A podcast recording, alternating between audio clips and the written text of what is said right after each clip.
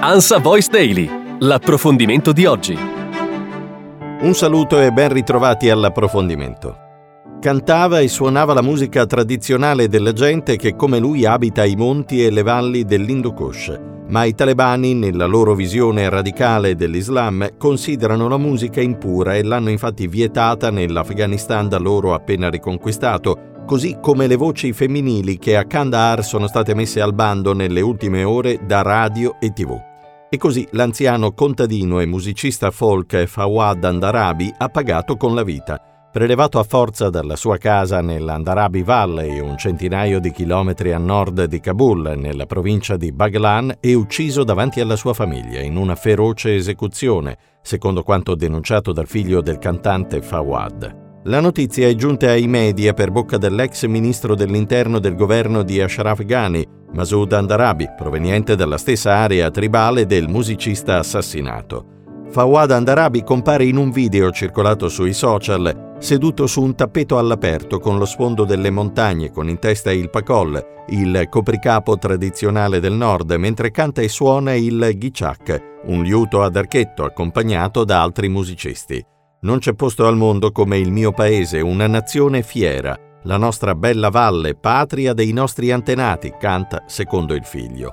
La provincia di Baglan è stata una delle più difficili da sottomettere per i combattenti talebani e non a caso confina con la valle del Panshir che tuttora resiste al controllo degli studenti del Corano. Ma ai talebani, malgrado la fierezza tribale, il vecchio cantore non dispiaceva poi così tanto se è vero che sono andati a trovarlo in casa qualche tempo prima, conversando e bevendo tè con lui dopo aver perquisito la casa.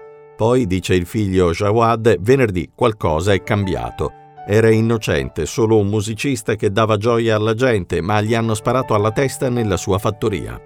Il portavoce dei talebani, Zabiullah Mujahid, ha annunciato che sarà fatta un'indagine sull'episodio facendo intuire che l'ordine di ucciderlo potrebbe essere un'iniziativa presa da qualche militante locale, non una direttiva dall'alto, come sarebbe avvenuto anche nel controverso episodio del comico Nazar Muhammad, detto Kasha, prelevato dai combattenti talebani alla fine dello scorso luglio dalla sua abitazione di Kandahar e che appare in un video che ha fatto il giro del mondo mentre viene preso a schiaffi sul sedile posteriore di un'auto, forse per mettere fine alle battute irriverenti che continuava a indirizzare ai suoi carcerieri.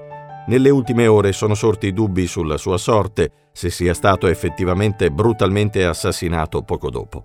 Il comico, divenuto popolare negli anni su TikTok, sarebbe stato anche un poliziotto e quindi presunto autore di brutalità, si sarebbe giustificato qualcuno, ma l'episodio è stato additato come un lampante esempio dell'intolleranza e dello spirito di vendetta dimostrato dai nuovi padroni dell'Afghanistan, malgrado i proclami concilianti e le assicurazioni sui diritti civili delle donne.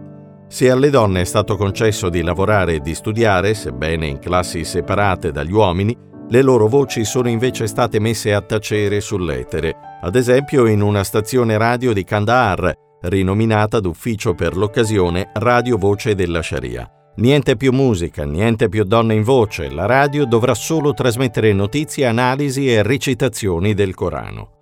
La musica, la cui natura è stata dibattuta per secoli dai teologi musulmani, viene tukur considerata haram, cioè impura, solo dalle correnti salafite e wahhabite alle quali si richiamano Al-Qaeda e i talebani, ad eccezione dell'accompagnamento canoro di preghiere e versetti sacri.